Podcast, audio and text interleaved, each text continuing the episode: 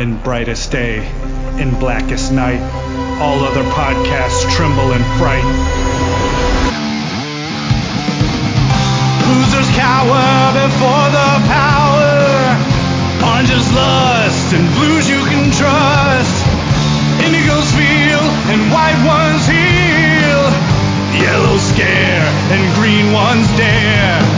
That sapphire love and black hands glove will rock your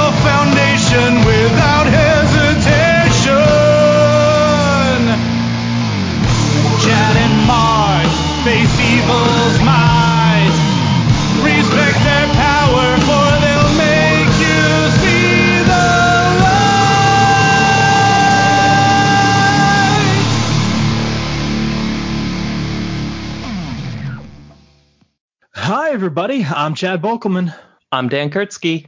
And I'm Mark Marble. and this is the Lantern Cast, Episode 439. the Far Sector finale. Woo! Yay! Oh. The big 439, just like we always hoped it would line up. uh, well, that's pretty much the the main reason Dan's here because we knew that he was a big Far Sector fan, and who else to bring on the for the finale than someone who's super passionate about the book? Which isn't to say that we're not, because I really did enjoy Far Sector, but uh, I think I think Dan could bring us to a a nice uh, a nice close and some nice thoughts on it because you do have a little bit more experience with it in terms of like some of like the artistic uh, cues that were given in it in terms of like anime and stuff like that. Um, that I thought you were going to say because I remember the names of characters. I mean that too. Uh, That, um, that is important in this series. We cannot deny that. It actually is quite important. it's important, but let's let's be real though. There was like two months between issues, and if you're reading anything else, good luck remembering. So whatever. Anyways, but before we even get into that, because we will talk about all that, we had two things to talk about tonight. Uh, first up, I'm just going to run through some uh, some some news. I totally forgot. Uh, I, I ju- it just popped into my mind as I was thinking about this. By the way, uh, McFarlane Toys, uh, the multiverse line, is going to have a Hal Jordan Dawnbreaker two pack. That is up for pre-order right now, guys. If you're interested in that, uh, in the new McFarlane line. But specifically, uh, we're talking a little bit about Funko Pops because SDCC is coming soon, and Funko has three big sort of convention exclusive things a year. We have Spring Convention, which is usually ECC.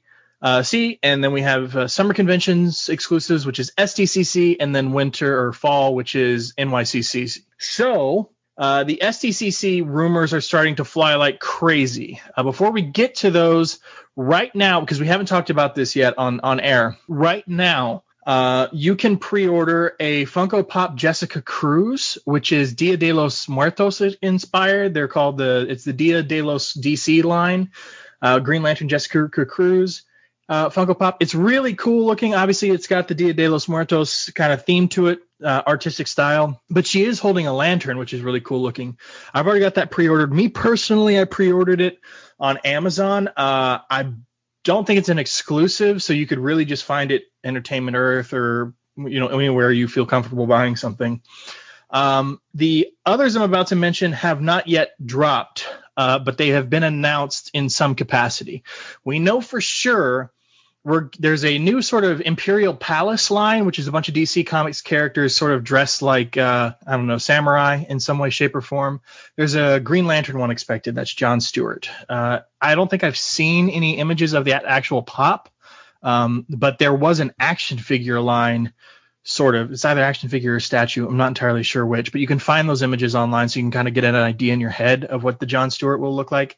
Hasn't been announced uh, in terms of uh, dropping for pre-order but that is coming. Uh, as far as san diego this one it's unclear if it's supposed to be san diego or or maybe before but very very soon expect a store exclusive i'm going to assume hot topic dc comics atrocitus we are getting an atrocitus Funko Pop. Um, because of the idea that Hot Topic is supposed to be having lanterns in their stores once a quarter, and this is mid June, I'm pretty sure this will be a Hot Topic exclusive, although what we've seen online thus far as of this recording hasn't specifically said Hot Topic. That's the assumption.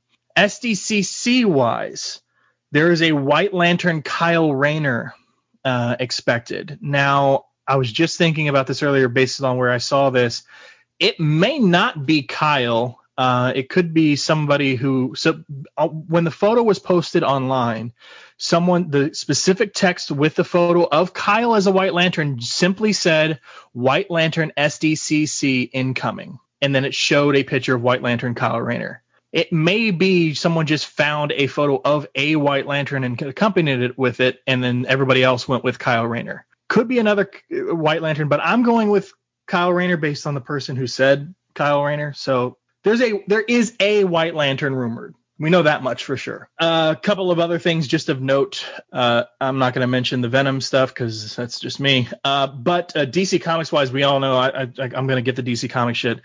There's a SDCC Doctor Fate coming out, which is really freaking cool. Uh, I'm really hoping that has a metallic sheen to it because I would lose my shit. Um, if you're a fan of the Metalverse, the Drowned, that's the uh, female uh, Aquaman slash Batman crossover uh, thing. That is expected as well. And then uh, for Mark, freaking on the Marvel side, Cap Wolf. There's going to be a San Diego Comic Con exclusive Cap Wolf. Yes. Let's reserve judgment till we see it first. Conceptually, I like the idea of it because I wouldn't mind. A, I like a Man Wolf pop because I like Man Wolf, and I like and I have many Captain America uh, pops. I'm not going to say I have every single one they've made because I don't, but I have most. So but, but you don't have the most important one, the Wolf one. well, maybe. I'm interested. I, I want to see what it looks like, but I am interested. Yeah, of the ones I've mentioned so far, guys, I would say the White Lantern slash White Lantern Kyle Rayner is probably the most unconfirmed, but given where this information usually comes from in the lead up to a con in terms of like Funko leaks and stuff like that, they usually end up being true. I'm talking like 85, 90% of the time they end up being true. So that's the only reason I figured we should take to the air to talk about it just ever so briefly because it's they're usually pretty on on the money with these rumors. I just don't know if we really need another White Lantern Kyle. Yeah. I mean, I guess I guess we'll see, but you know, could just be a regular White Lantern of some kind. We have, I mean, it could literally be anybody. If it's just a White Lantern, Hal, it could be uh, Sinestro, it could be any of those of the Justice League who who Hal recruited like just ever so briefly. It could be any of the resurrected characters who flashed White Lantern real quick when their you know job was completed in Brightest Day. It could be uh, Boston Brand, Deadman. I mean, there's so many people it could be if it's just a White Lantern. It's, it's Exeter, baby. We know it's Exeter. it would be super weird if it was just one of the random ones that showed up for half a second. So well, they've already done they've already done like White Lantern, Batman, and Wonder Woman, right? White Lantern, Batman, Wonder Woman, Flash, Superman, and Kyle. Yeah, yeah, yeah. It would be nice if it was something different. Deadman would be would be the best one, I think. I agree, 100%.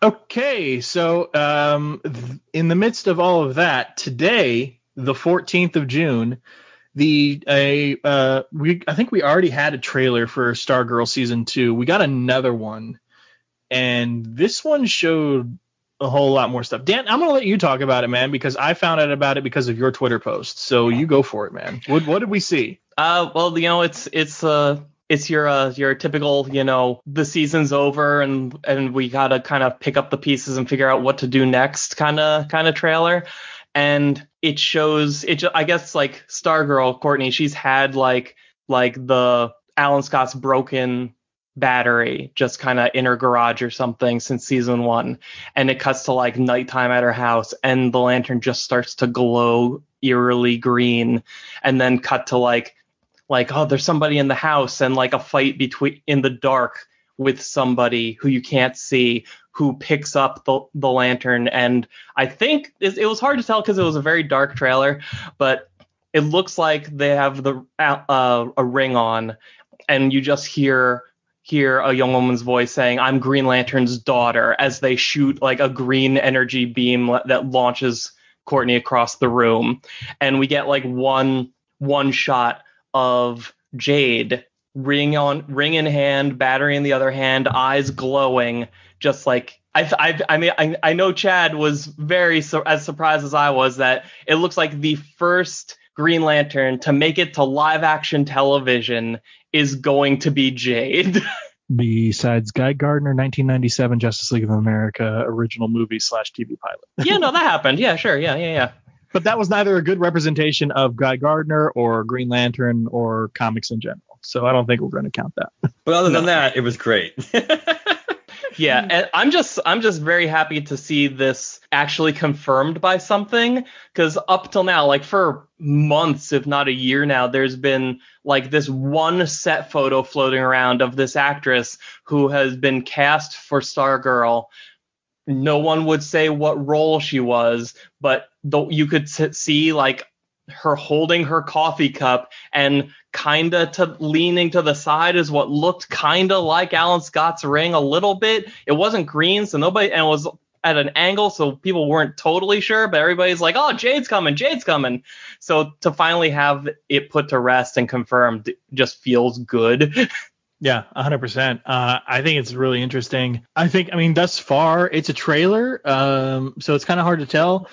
For TV, uh, especially, well, we, even further, we have to say for TV for the CW type budget uh, that that network has. I thought the effects that we did see looked pretty great. Granted, it was fast paced and, you know, uh, we didn't really see a specific construct or anything like that, but it, it had that emerald flame sort of effect. So that's that's pretty cool. I mean, hell, I would I would be okay with even seeing that effect from a regular Green Lantern, but it makes even more sense with uh, with Alan's power. And obviously there are questions like, "Oh, if it's Jade, why does she need the ring and battery? Why isn't her skin green or whatever?" But like like it could be it could be any number of things. It could be you know, this is their their their version of Jade for this show that has their rules, but considering how comic accurate this series tends to be with its legacy characters, I would expect them to kind of skew closer to what we're familiar with than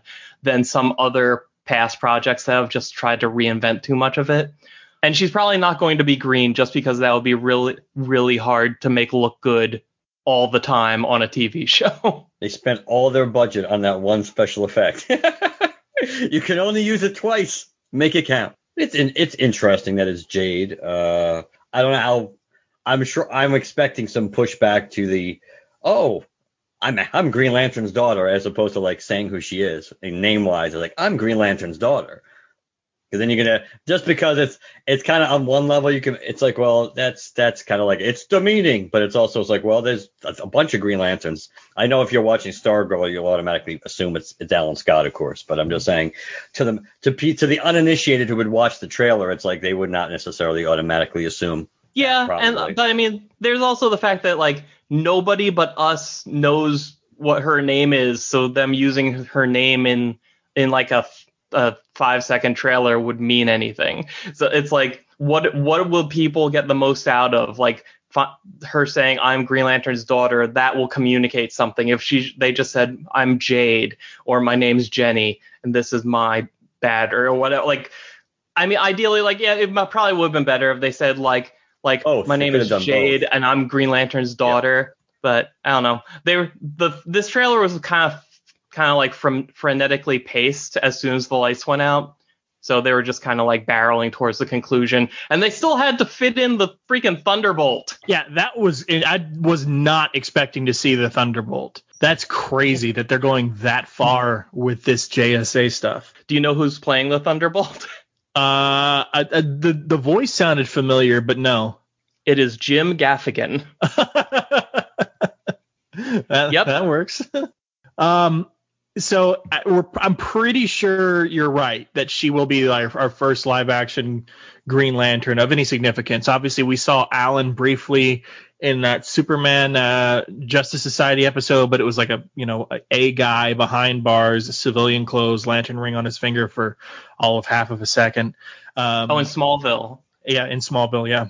Um, but it's possible somebody else might beat him to the punch in terms of John Stewart Diggle on the uh, Superman and Lois series, uh, which he's supposed to appear in later in the season. But interviews with uh, the creators and stuff like that have said that the the that episode that John is supposed to appear in gets into the mentality of where he is in his life based on everything that has happened to him to him over the last several years. So they don't necessarily make it sound like we're going to see Green Lantern in any capacity. Uh, but then again, that probably could be like a big reveal or something that they're actually waiting to drop uh, a big announcement. They're just kind of waiting to, you know, amp up viewership or something like that when they drop a, you know, next week on Superman and Lois, uh, sort of an episode, uh, teaser trailer. But just want to put it out there because it's possible John Stewart Diggle could, you know, beat him to the punch or beat beat Jade to the punch. But it's also possible that even if he appears, we might not get GL stuff at all. Well, it gets more complicated with him too, because originally the plan was for him to show up on one episode of all the shows and they and they specifically said he's going to be rep- reprising the role of John Diggle, but they wouldn't say that for Legends of Tomorrow. He's going to be on that show, but they wouldn't say what character he was playing. So what I was thinking is like, okay, I don't know what they're going to do with him on the other shows, but maybe like alternate timeline, alternate universe or whatever on Legends of Tomorrow, John shows up in like and he's just Green Lantern or something like that. I don't know. And we might not know now because they have also said that their plans got messed up because of COVID and and t- filming schedules and stuff. So I have no idea what they're doing with with uh, John Diggle in any reality anymore. Yeah, the quote is there was like a five episode story. It was pretty cool. And then because of availability and shutdowns and delays, it was impossible to make it make sense across the shows. There is still a through line, but it's not as A to B to C as planned. Ours is kind of a little bit more of a one off, but thematically it still plays. That's specific to the uh, Superman and Lois. So, I mean, I think it would be cool if, like, because every one of these shows has your main hero and like one or two B heroes in their supporting cast. Like, you know, Supergirl has Martian Manhunter and somebody else I forget. I think Arrow ended with with uh, Diggle and his family driving to Metropolis where they're gonna live now, and that's where he found like the green glowing thing in the box. So it's like, okay, are they setting up like Green Lantern to be kind of like the the number two in in uh, this new Superman show? Is that what we're doing? That would be neat. Mm-hmm. I mean, yeah, it could. Uh, yeah, he was packing his house by the van. It crashed like across the street, blew him into the van. He went into the crater, and then somebody went to Jared, and then he opened a, a, a ring in a box already. Uh, so that was interesting. Mark, how do you feel about it being Jade? Because I, I like I know you're not a fan of the Legion. In your, you know, one of one of your many arguments is, you know, if it was really that great of a concept, they would have you know, had a consistent publishing history and you know the book wouldn't fail so many damn times. The JSA kind of has the same problem. So how do you feel about seeing more JSA stuff? I guess there is a similar there is a consistency there, as in you could try to make the analogy that the JSA but the JSA has such strong. I mean, they both have ties to DC history, but the J, but the JSA has been shafted so much. It's like the JSA becomes like a dirty word and gets pushed off the table for like friggin' ten years, and then you try to bring it. I don't, I don't have an issue with them bringing back the J, the, the JSA. It's uh, regardless of how they of how it's done when they do it, whether they, bring, you know, we've seen them do it multiple ways in the past. Whether you're bringing it they coexist in the same timeline timeline or same universe as the Justice League. They're in a different they're in a different one that it, I, I have no issue really with, with the Justice Society. I think that's I think that's fine.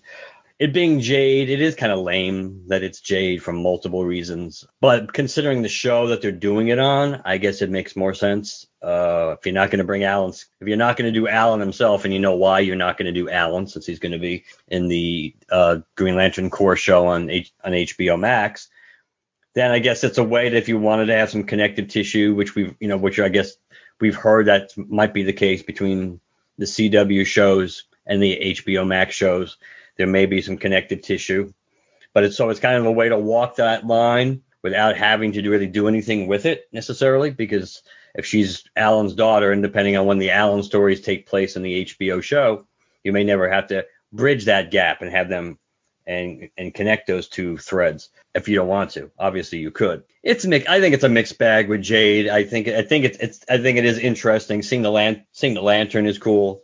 Just that's why the, the like you kind of mentioned the Jessica the Jessica Cruz pop is cool for the same reason because she has a battery.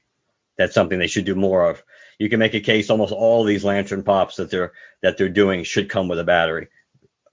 Their respective corps should have their respective batteries because it makes it look cooler and it makes it look unique because we haven't gotten those with lantern pops yet.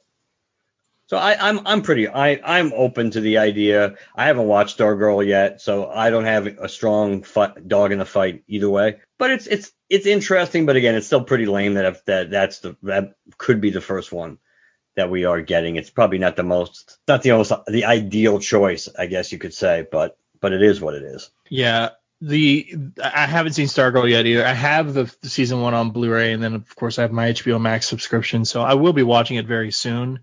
Um, obviously, this just draws me in even more. I saw the first episode. If if if Supergirl is supposed to be the is is known as the sort of girl power slash you know in your feels a little bit more, uh, a little more hopeful sort of light cousin of the of the CW verse thus far. Stargirl gets it even more uh, in terms of goes even further.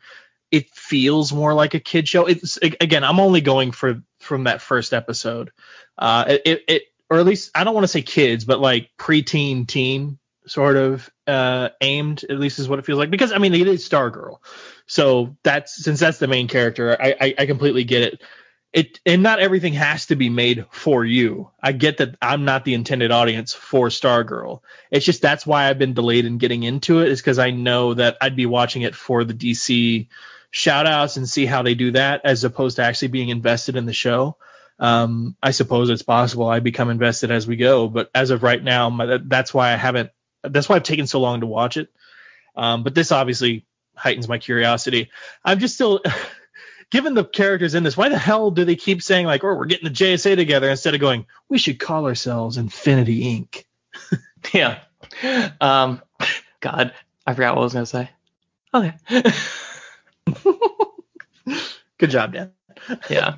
Oh, the, it's it's kind of a double-edged sword with Stargirl because it it does like it does skew younger in terms of its writing and its focus, which can be alienating to us as we get become like the old cynical piles that comic fans always become. but it, at the same time, it's kind of necessary for this show and it's the stories it's trying to tell to focus in on ge- the concept of generational divides because it's literal, literally a story about a makeshift second generation of Justice Society trying to pick up where where the originals left off because they disappeared or died. And you have like a lot of their villains and their like one or two mentor characters are relics of that older guard. So you kind of you kind of have to lean into the kids being as kid-like as possible so that they they're blatantly like oppo- like juxtaposed to like all of the adults who are like who are more like us i guess. But um yeah i don't know. I i'll be honest i watched i only watched the first episode so far and i liked it well enough. The the costumes were were pretty cool. The choreography was great. The thing that put me off though was that the first episode of the show has an incredibly solemn, sad moment to the and the background music playing is a slow version of MMMBop by Hanson. Oh, wow. And I'm like, I, I gotta, I gotta walk away from this for a little bit. This doesn't make any sense to me. yeah, I don't know if I'm there for that. All right, uh, so uh, merchandise coming soon, live action stuff coming soon. Let's talk about something that just wrapped. Far Sector by N.K. Jemisin and uh, Jamal Campbell uh, has ended introducing us to a new lantern, and uh, that is with issue number 12. Dan, go ahead, man. Take it from here. Where where does issue 12 take us? Let me tell you all a story. See, all hell is breaking loose in and above the city enduring. Jo's digital assistant Canhaz is in Atville trying to manage the riot that's holding back the At At counselor at at Blaze of Glory, who's been behind everything, really, while Sins and the rest of the police are trying to protect the public from the military force that Counselor Glory sent against the city. And Jo, she's up in space trying to stop the military gunships getting ready to bomb to uh, bombard the city from orbit. Uh, Jo has less than 20% ring power left, so she can't really afford to get into a prolonged fight. so she jams a giant stuffed animal into the ship's main cannon and then enters the ship to try talking the captain captain into a ceasefire. And by talking, I mean spending the one F bomb they were probably allowed to have because she's had it with violent hypocrisy from supposed protectors. Jo manages to convince slash threaten the captain into agreeing to stand down, and just like that, it was over. Only it wasn't really over. The battle ended, but that was just the immediate threat. Bla- at Blaze of Glory was arrested, but is still awaiting trial. Elections still have to be held to replace the entire ruling body of the city enduring. And the referendum passed to get rid of the emotional exploit, meaning that everyone will have their emotions again but with a population this large, it's going to be a very long and dangerous period of transition back to everyone learning to live with it, live with their own emotions again. And all of these things are going to gradually change and shape the city for years and probably generations to come. But for now, Jo is content to have a peaceful picnic with Sins, who keeps her promise and takes Switch off so she can be her whole self with Jo for once, as the two have the closest thing this series could possibly give to a storybook happy ending. Only that's not the end. if there's a theme to the final issue of Far Sector, it's that something important can't be resolved by some big grand gesture. It'll take generations of gradual changes for the city enduring to truly become something better than it's been. And as for Jo, she gets a stark reminder of what we've known all along. That no matter where in the universe you go, your baggage comes with you, your history, your regrets. A change in scenery won't help you escape them, but maybe it will give you perspective so you're not exactly the same by the time you get back home. For more synopses just like this one, please visit youtube.com and search Mosaic Comics. like and subscribe, ring the bell. you, you do you do like that positive spin on everything, don't you, Dan? no, we'll we'll we'll talk. We'll get into it because like I that was me more just like looking at like okay wait what what really happened here? That's that's not my uh that's not me saying I was completely happy. No, no, I I I know you well enough to, to believe or fully that you could see the warts that, that are present in this issue. But I just mean that that was a very nice, really positive spin of looking at the half glass full aspects of this issue. Besides the art, which was fantastic in this oh, issue. Yeah. Jo, I mean, and Jo with braids is a good look. she, I don't yeah. think she's I don't think she's ever looked prettier than she did in, during the picnic scenes and from that point going on. But yeah, I I I think that is the most optimistic positive spin on on this on this issue. And there are some and, and it's a good character piece for Jo. It is it a is. good and, and I originally I was going to do just like a straight up like and this happened and then this happened and then this happened, but then I'm like, you know, if I don't drill down into it a little bit, there's nothing to really say in the synopsis. So let me just kind of like let me dial into what seems to be the creative intent behind this issue while synopsing synopsis synopsizing it synopsizing wrapping it up, summarizing. No, I, I no, you took it. It was a good. It was a good approach. Uh, what do you, what do you think, Chad? Uh, so I, I mean, I really enjoyed it. Um, Far Sector for me, it's it's been fun. I, I can't wait to read this thing in the hardcover collected edition uh, that's coming out. Thank God they're doing this in one big trade uh, as opposed to splitting it up in any capacity because Mark, you mentioned it a little bit already. Holy God, Jamal Campbell killed this entire series front to back. Look, I, I know like we got a new lantern, um, you know, and and yet in the midst of getting a new lantern and and potentially the uh, anger or whatever other emotion could come with, oh my God, another freaking lantern from lantern fans like us, like you still made us at, at least I feel like uh, Mark and I and, and, and Dan obviously have gotten to the point where we actually like Jo. Like this is a we went from oh my god another fucking lantern to oh this character's pretty cool. and that's no small feat. Um, so obviously N.K. Jemisin's storytelling and stuff, and, and the way she scripts and plots, and the ideas she has, and the way she gives voices to her characters is obviously doing its job here. But holy God, you know, on my side of things, that I just really freaking love the Jamal Campbell art. I don't feel like I mean, obviously there are moments that are less intense than others.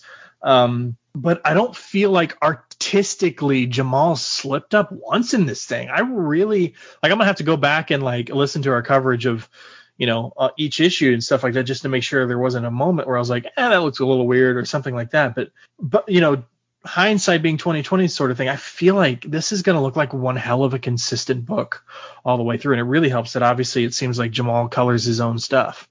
Um, and speaking of colors, holy shit, this issue because th- for those of you not aware out there, specifically regarding covers, uh, the, the cover the covers here uh, for cover A, cover B of issue 12, they don't really apply to this, but usually speaking, certain types of variants and stuff, uh, or just even main covers, will catch people's eyes. And some of those things are like tribute covers that are you know homages to old covers uh, classic covers in comic history. Uh, some of them involve like is there music on the cover in some capacity? Um, abc you know is there a gorilla? You know some sort of theme like that uh, is also something that really sells covers of issues. Another thing that really uh, and I, i've talked about this with a couple of different lcs's another thing that really sells well for people is is the color scheme of purple pink and blue. When those things are all sort of present either on a cover and even still though to a lesser extent in the comic itself it seems to boost your sales for some way. I've found myself over the past couple of years i the, the purple pink and blue thing i don't know what it is but it's true. It totally draws my eye and i am much more likely to be oh shit that's a cool looking cover and i've got a few of them like a variant to one of the issues of the Many Deaths of Laila Starr and so on and so forth but the reason I mention it is because they use the purple, pink, and blue stuff here a lot during this whole issue, and it really makes the green pop. Um, and which is saying something considering the green that sh- of of the constructs and stuff that of just the energy that she's using is more pastel. So it it it it still feels intense despite despite that pastel feeling.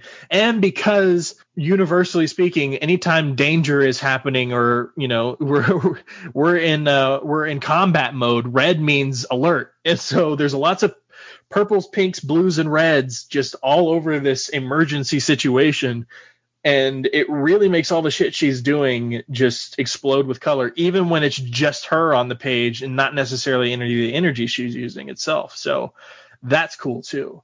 I thought it wrapped.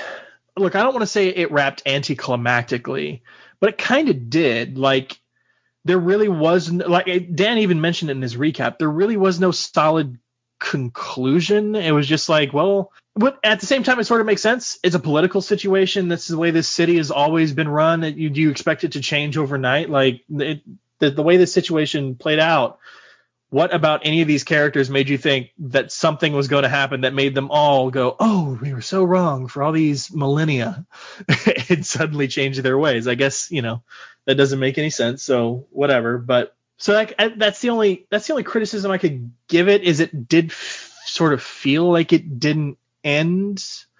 Um, but I guess that's sort of the point given the story that was being told, like I said, with the politics, but also given where the future of Jo lies, uh, because you know N.K. Jemisin isn't writing her right now, you know, moving forward, so she doesn't know what's going to happen to her own character. It much like the last episode we recorded when uh, we we talked about if it feels you know feels forced like when you we were talking about Jo or uh, Jo pretty much arriving and taking charge and it's like oh it, it, feels somewhat forced. It's like and I said well it feels somewhat forced because it was forced. This it feels anticlimactic because it is anticlimactic. You got to look at the last two issues and, and put them in, put them in context. The majority of our understanding of what was really going on the full magnitude of what was going on in this book we got last issue in an info dump, and exp- a lot of exposition in issue 11. And we and we left that issue with the big threat Jo going off to take to, to deal with the fleet who's and this issue what she ends up talking down it's well it's Marth's brother right she ends up who's in charge that she ends up talking down uh, uh, sister I think was it a sister that was a that was a, oh. the, the, the, the head of the fleet was a was a chick? I think so. it Maybe was- not. I thought it was. I, you could be right. I, for some reason, I thought when I read it.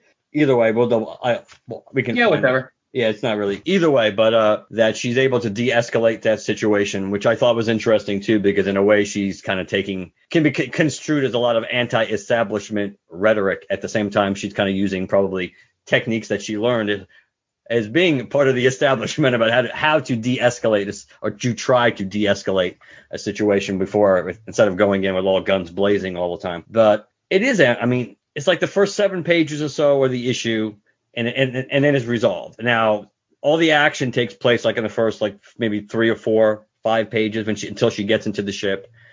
Then you have a lot of exposition between her and and the ship's captain who agrees to stand down.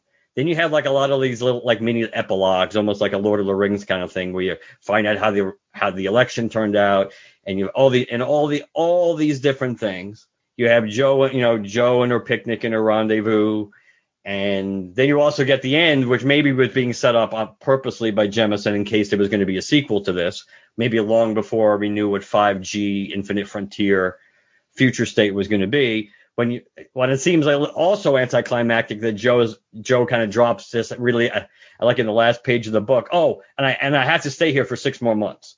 That her her beat on the city enduring has six more months in it, which would seemingly indicate this probably it was opening the door to tell another story. If if DC wanted it and they approached her and said, "Hey, would you like, you know, this did really well. Would you like to? Are you interested in doing another story?" It's like, funny you should mention that because I, I that's why I purposely did this. It seems anticlimactic. The last two issues I think seem anticlimactic. It was not a. It's like we got the full the, we got the full painting of the picture, all the brushstrokes of what was going on as an info dump last issue.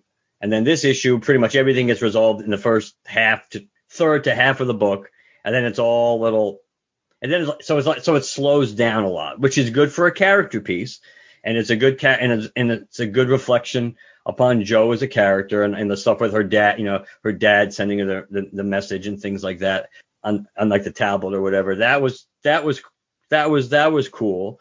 I, I enjoyed so as a character piece, I enjoyed it. I thought I thought as a wrap up from the story, if you look at the last couple of issues, it kind of did not, it didn't go out with a bang, I don't think. And I, I still like this Jo better than, and I think this is much more natural than what we're getting in uh, the Green Lantern book, even though it's not like the characters been, being written completely different. But it's also anticlimactic or problematic for me is as we kind of, de- I think we all really expected this. This story ends, and again, we get no ties to the Guardians. We get no tie, even her Guardian no tie to the corps. Which on the on the positive, if you want to look on the positive side, at least we can sa- safely take it to the bank that the ending of the story was not manipulated to try to fit into Future State and Infinite Frontier, which we can't 100% say about the Morrison book. That maybe maybe Morrison was always, no matter what came next, was willing to and planned on handing off the baton. But you but you definitely had that part of that last couple of issues of that book where he was clearly setting up the new status quo as much as possible. This book completely ends on its own, so you pretty much can take it to the bank. This is the story Jemisin wanted to tell, and, and, and it ended the way she wanted to tell. So that is a positive. But I liked it. I do think the book, I don't think like the last third of this series was as strong as the beginning part and maybe the first half. So that's that's that's the only negative that I would that I would say. Yeah, this is it's funny. Chad's been talking for a long time about how this series is going to read so much better in one single volume where it's all together, all straight through beginning to end. And this is the issue that really makes me feel that because I think if I had to point to one issue in this series that suffers from being read on its own, it's this one. And part of that might just be like how how the pacing feels cuz like the the first half of this issue feels like feels more like it's just the end of last issue's conflict and then the second half of this issue is something else that we don't have nearly enough time to play with. Like you know these these creators love putting it drawing its uh, inspiration from anime and something i wish they did which is my favorite thing an anime series ever does is wrap up the storyline in the second to last episode and then devote the entire final episode to the aftermath or flash forward a few months or years and catch up with everybody. Like finish the plot and then focus entirely on the characters and where they live and their their new status quo since this is probably the last time we'll be seeing any of them in it. And to me, like the fight scene in this the fight scene in this issue, it was really cool and it was beautiful and it was some of the most like the most vibrant and starkly contrasting colors we've seen. Like like you do not like you look at page one and two of this book you do not associate any of that color with this series. And i think it was smart of them to hold that back until the end so they could make maximum impact. But at the same time it didn't have as like nearly as much weight as the implications of everything that came after it. And like for this for this issue it felt like the the pacing was just kind of like it wasn't really doing it any favors i don't think. And i'm really i'm really conflicted about how they chose to end it. Just because like i so for a long time now one of my biggest fears for the ending of this book was that they were going to come up with a way to fix everything and that they would end up betraying everything they'd been saying and building about the complex the complexities of living in this kind of society under this kind of system and how you know we expect we expect a green lantern story to end with a green lantern showing up and and giving one massive push that saves the day. And how can you how can you you make those two concepts fit you know you know i i keep telling the people you know you're complaining about them inventing inventing Jo for the series. This is the kind of book that could not happen. This story could not happen with someone like Hal Jordan as the main character. He doesn't know how to navigate this space. So I uh, part of me really likes and appreciates the fact that it ended kind of open-endedly because for all Jo's done over these 6 months, she didn't actually fix anything or resolve anything. Like her biggest achievement was the um well I guess I guess stopping that captain from nuking the city counts as a pretty big achievement, but uh the uh, the only other like real long-term thing she accomplished was the the abolishing of switch off. But even that isn't really a thing she herself did. She was like one cog in the machine that that slowly got there and I think that's cool, but at the same time, I got to the last page of this this issue and turned it expecting more comic and didn't find it. So I would and and I kind of I do kind of appreciate the fact that among all of the things left unfinished was her planned year-long tenure as a Green Lantern and it ended in the middle of her first time saying the oath. And I think I'm I'm really curious to reread this series now straight on through because the more I like the more I think about and talk about this issue, the more I appreciate it. But the first time through, I definitely walked away from it thinking, all right, well, this is not the ending I expected or wanted. Yeah, it just again, I, I'm really looking forward to, and I'm definitely going to talk about it on air when the the trade comes out and I've had a chance to read it um, all the way through. I definitely, you know, yeah, if if if anything, at the end of the day, it made me curious about N.K. Jemisin's work. Um, I, you know, I'm, I'll talk about it on another episode about what all happened, you know, uh, comic book shopping wise and all that stuff when I went to visit my uh, family in the Pacific Northwest. But one of the things I was looking, uh, giving a try at least, I was in uh, Powell City of Books in in Portland, I specifically sought out N.K. Jemisin books to, as one of the things I was like, I'm, I'm gonna take a look and see what she, what she's got there. The premise itself of I think the trilogy she's most famous for didn't really seem to pull me in. I do this weird thing where I grab a novel off the shelves instead of reading the first few pages, I like open it to the middle and see if like you know because usually by then the artist or the, the writer has hit their stride uh, you know, they've they've got their pacing going. The story is real set up. Everything's kind of flowing very smoothly uh, in in the in the story. So I try to see how the writing style kind of does it does it catch my eye? Does it pull me in? Uh, it didn't do that for me, but that's she's she's just as it seems like she's just as detailed in her you know uh, prose work as in terms of building a world names for weird places and things and so on and so forth. So uh, it did make me curious and she uh, to read more from her. Hopefully she gets more DC work. It for sure sold me as a fan on Jamal Campbell because if you guys have been paying attention to anything Jamal Campbell does lately, it seems to just really hit. And for me personally, that means the Nightwing variants that he's done. Holy God, have those been impressive! He's done a couple of other things which escape me at the moment. I'm not going to sit here and waste our time by trying to research them, but he's done a Naomi. couple. Oh yeah, no, Naomi, yes. But uh, in terms in terms of uh, he's done a couple of other actual covers and uh, things like that uh, recently on other series that have have, have caught my eye, uh, and I've picked up uh, as well. He it's just almost there. Oh, um, he's done a lot of the variants for the the the other history of the DCU books um, the cover B for those. Uh, those have been really impressive as well. Um, so yeah, I'm a huge fan, and, and of course now I, I, I like the character of Jo.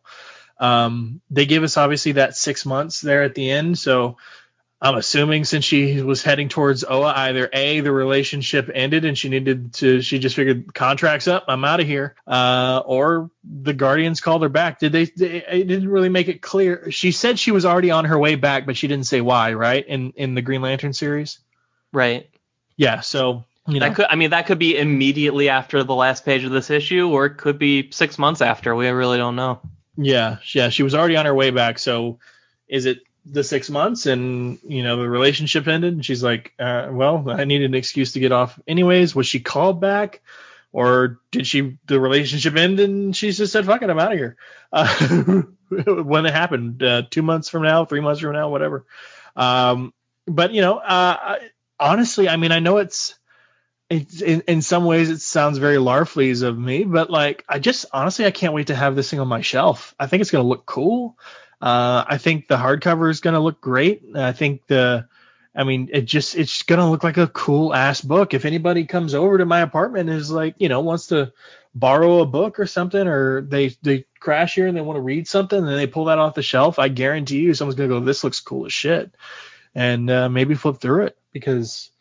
I mean, I, I was just very impressed all the way through of the art. And it, it's not like the only problem I had with the story and the writing was the fact that you know, it was two months or roughly two months between issues, and I kept, you know, it's it's a very detailed book, and you know, I, I'm as as much of a, as invested as I may be in a story. I'm sorry, unless I write down the notes, I'm not going to remember all these names and places, especially when you make them complex, like you know, as as these names uh, of these characters uh, are. So I, I remember Jo and I remember Ken has. That's about it you know, because those names are simple. Um, but yeah, it's just uh, I I just uh, I I enjoyed the crap out of it, and uh, some of the pacing and some of the issues were weird because of the the spacing, but I don't think any of the actual quality of the storytelling itself suffered. Uh, overall, again, like I said, ended with the whimper, but we kind of already discussed the the hows and whys of that. But um, I I was I just I feel top to bottom this was a, a great effort and I'm glad to have it. I think that's a I think that assessment is is pretty dead on. I I like the book overall. I like I still like Jo. Again, what they're doing with Jo and Green Lantern is it's a different take as far as because it does feel forced uh, of her role in the Green Lantern Corps now when she again this book reestablishes the way it ends that she has no ties at all to the Green Lantern Corps other than so even her saying the oath is kind of weird to be perfectly honest other than the fact like a rite of passage kind of thing. It seems it does seem weird because it really does come out of the blue. So I I I enjoyed the book overall. Certainly during the time it was it was running concurrent with the Morrison book there's no doubt this book was still more enjoyable you know issue in and issue out. I wish it had ended stronger and I would in a way I would much rather have a continuation of the story to see what happened during the last six months than to have her jammed the way she's being jammed into the Green Lantern proper series right now. But we'll see how that turns out too. I'm looking forward to going back through this and I guess this time paying more attention to Jo's personal arc because like when she got that that uh, email from her dad, it made me realize like oh she there was at least one or two other times in this in these 12 issues where she either did or couldn't receive mail from home and it, you could tell it affected her but we didn't really have the context to know why it affected her and just sort of of brushed it off. And then i look at things like like her art her um trying to talk the captain here into into ceasefire. And it's such a direct parallel to what happened with the uh the police shooting opening fire on the protesters in the middle of this series where it's like this this the final confrontation in this book came down to Jo having to convince someone in a position of power who's supposed to be serving the people not to abuse that power by using excessive force in response to a problem without a clear answer. And and that's in the context of she got her ring the day she got fired from the police for for I think it was for speaking out against her partner who was using excessive force. So it all ties back for her and at the same time the only uh, like as much as she's trying to to squash this behavior in others the only way she can successfully stop it is by continuing to do it herself because when she is when she is making this moral argument to this ship captain she is she is raising her ring at this captain's face asking them are you a, are you something that I have to defend this city against like it's it's kind of like how like I think a few issues ago she was questioning somebody that was captured and and whipped up a construct baton. Like I don't think she would go through with it, but the fact that it's kind of kind of wired in there for her to go there is is a tremendous deal. And I I don't know, I I kind of I want I want to pay more attention to that aspect of her, especially since it's not something that they gave her some grand epiphany or ability to to step back from. Yeah, for sure. I think you know I, I am actually curious to hear Mark's take on that because like I think one of the concerns was was uh, how social justice warrior are we going to get with this series?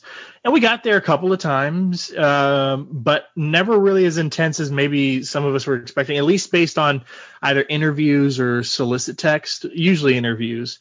Mark, how do you feel about that aspect of it now that we we've reached its conclusion? I think your assessment is correct. I think, and it's not, from my perspective, it's not like there were, weren't a few times. Let me back it up a second. Your your overall assessment is correct. I think they didn't do it as much or to the extreme that I expected them to, or we may have expected, regardless of our take on it, based on exactly what you said. Things that we, things that were said before, and what we thought this book was going to be about. I think there was a fear or an expectation, depending on one's perspective, that we were going to get a lot more of that stuff than we got in this book. So I, I'm, I was, so I was pleasantly surprised overall that it was not as heavy-handed as certainly it could have been. It doesn't mean there weren't in times that I do think it was a little heavy-handed, even the stuff that we got, but it wasn't. It was walking that line, but that that's fine. When when you if you're not being beaten over the head with it constantly, constantly, constantly, then it's easier to.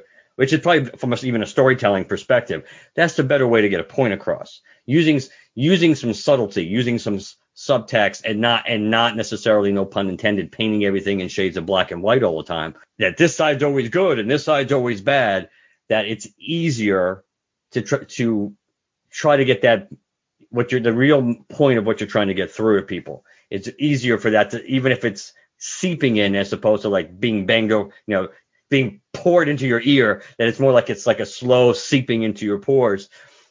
It's easier and more effective i think that way to, to make to have people go, not necessarily have the epiphany, doesn't have to be an epiphany, just to make somebody stop and think and look at things maybe from a slightly different perspective and be more open to more to looking at things from that perspective down the road. So I think overall the book, I think it was successful in that in that goal or in that aspect. So I mean, I think it helped that they did that. The book, the book began. They didn't they didn't pound us over the head with that early on.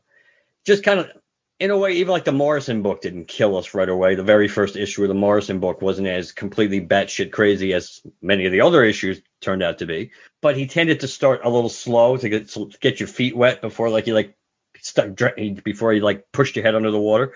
so I think the fact that the book started off with a lot more subtlety or establishing the characters and the, trying to establish the world that and and that they lived in, I think that I think that helped along those lines. So overall, I think this was effective storytelling. This wasn't this wasn't like in your face all the time.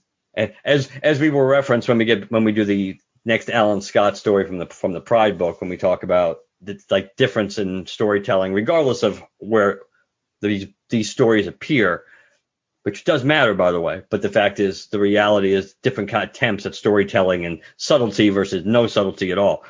That I think this I think this approach by Jemisin in this book was very successful overall. So I mean, I think at a certain point, if somebody doesn't want social justice, then what are you doing reading science fiction? You know, like the whole the whole like genre is like the bones of science fiction is is thinly veiled societal commentary. Like, hey, we're gonna we're gonna invent alien races to represent these countries, but you know what they represent, right? Everybody, okay, let's go. I mean, like they. Oh, go ahead. No, no, good. You finish. I thought you were. I thought you were giving a natural pause. Good. You finish and I'll come back. Oh, there's nothing natural about me. um, um, but yeah, I mean, it's. I think when people when people are are when people like react to the idea of like or knowledge of like oh there's some some social justice concepts in this story they're reacting to like the almost the almost cartoonish version of what like what the SJW has become on the internet. When what it means when it's done right is something like this where it's like hey let's let's skillfully tell a good story that does not shy away from or oversimplify too much actual issues that everybody can relate to and use our weird fiction to to put some of that under a microscope and play around with it and explore what it means and what it does to people. Like you know you want you want to see like like you want to see good social justice in comic books?